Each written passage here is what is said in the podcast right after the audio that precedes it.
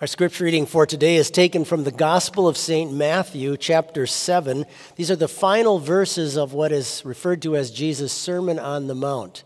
At the beginning of that sermon, we're told that Jesus' disciples came to him. So he's speaking here uh, to those who know him and are following him. And we read in beginning with verse 24.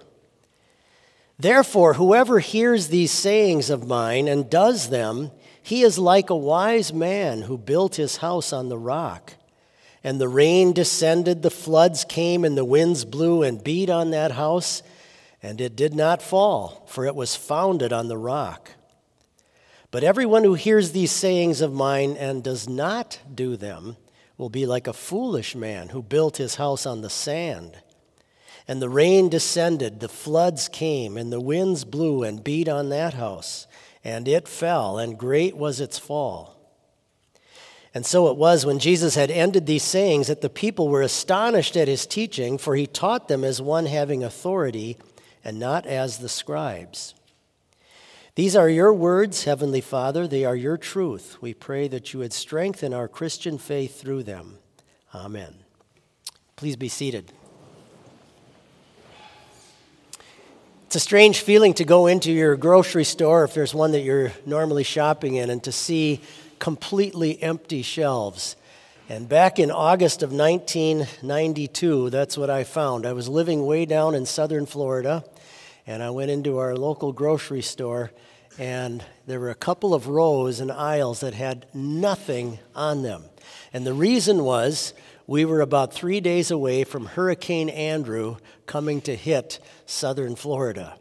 Hurricane Andrew ended up being a, a category five hurricane and just absolutely devastated the other side of the state. I was living on the Gulf Coast side, but on the Atlantic side, on the east side, uh, devastated around the region of Miami. Uh, the city of Homestead was, as one reporter described it, nearly wiped off the map.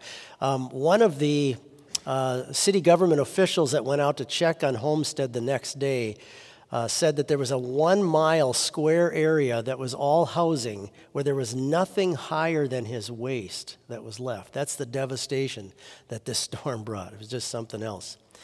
It destroyed 63,000 plus homes. Just think of that. It damaged another 124,000 homes.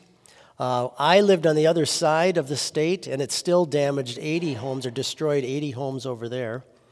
It was the equivalent to today's dollars of $53 billion in damages caused by that one storm. And sad to say, most importantly, 65 people lost their lives because of it. It was, at the time, the most costly disaster in United States history. And um, it made me appreciate two important positions or vocations. One was that of a meteorologist, because we had warnings about this for days to come. That's why all the, all the grocery store aisles were so empty. But the other was that of a building contractor. You really appreciate those who built the buildings that you're in when you're in a storm such as that. In Jesus' day, uh, on the edge of the Mediterranean Sea, there are storms. They don't get quite as big as the hurricanes that hit our land here, but there were storms. Sometimes they call them cyclones. There's a name for the ones that happen on the Mediterranean Sea. They call them medicanes. medicanes sounds like a, a new drug. But uh, medicanes. And there was one that hit in 2021. It killed four people on an island off of Greece and uh, so uh, caused $100 million in damages. So that, that shows that in Jesus' day, too, the storms that he's referring to was something that was very real to people and something they could certainly relate to. And the context here is that Jesus is talking to his followers, he's talking to those who follow him. And he's using the imagery of a storm and, and where or how someone might build their spiritual house, let's call it. In other words, your faith, your, your trust and confidence. Where do you build your spiritual house? And uh, he's, he's trying to use that imagery to help us better understand that for ourselves. The same summer that that, that hurricane hit, in fact, only a month or two before that, I had had a conversation with a gentleman that illustrates exactly what Jesus is talking about. Let me explain his situation. Uh, this is a man who was in his upper 60s, and uh, his wife had recently joined a congregation I was serving. I was a pastor of a church down in Naples, Florida. And his wife had joined the congregation, and he now had decided, since she was going to go to church, that he wanted to join as well. Well, she had gone through some instruction to do that, and he, because he had learned some things back when he was a child, he said, I'm a Christian, I don't need to go through any instruction. I haven't been to church in over 40 years, but I'll, uh, I'll just join your church. Just sign up, sign me up. And I said, Well, I'd like to come over and talk to you a little bit first. So I went over to their house and sat down and I remember on the coffee table, he had his confirmation certificate out from when he was a child, when he was probably 14. And it was from a Lutheran church up in Minneapolis. And uh, I looked at it, it was kind of interesting to read. I saw what his Bible passage was that he had been given, and uh, something from the book of Romans and so on, talking about the importance of believing in Christ to get to heaven and all of that. And in our conversation, I finally said to him, Let me ask you something. I said, on what basis do you plan to, to be led into heaven someday? Why do you expect God is going to let you into heaven someday? And for about two minutes, he said, Well, I haven't killed anybody. I haven't robbed any banks. I don't do drugs. I've tried to be a, tried to be a good husband. And he went on for a couple minutes extolling all of his virtues and all of the things that, that he thought he had done so well. And then I kind of let him finish. And I finally said to him, You know, it's interesting, you, con- you consider yourself a Christian, and yet, in everything you just told me about why you expect to go into heaven, you never once mentioned Christ. You never once mentioned your Savior and what He had to come into this world to do for you. You have built your entire hope of going to heaven someday on you on what a great person you are. And that's easy for us to do. We like to think about our good qualities and virtues and things. But think how meaningless that really is. Think how, how poorly, I know I, actually follow the commandments of God.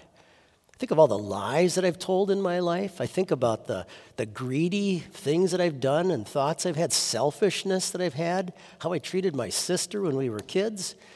I think about the lust that can rage inside of our minds and our eyes. Think about how materialistic we can be. All of that sin and wickedness. And we somehow can think that our life record is going to be so good we could hold it up to God on Judgment Day and God is going to say, Wow, good job. Come on into heaven. It's not going to happen.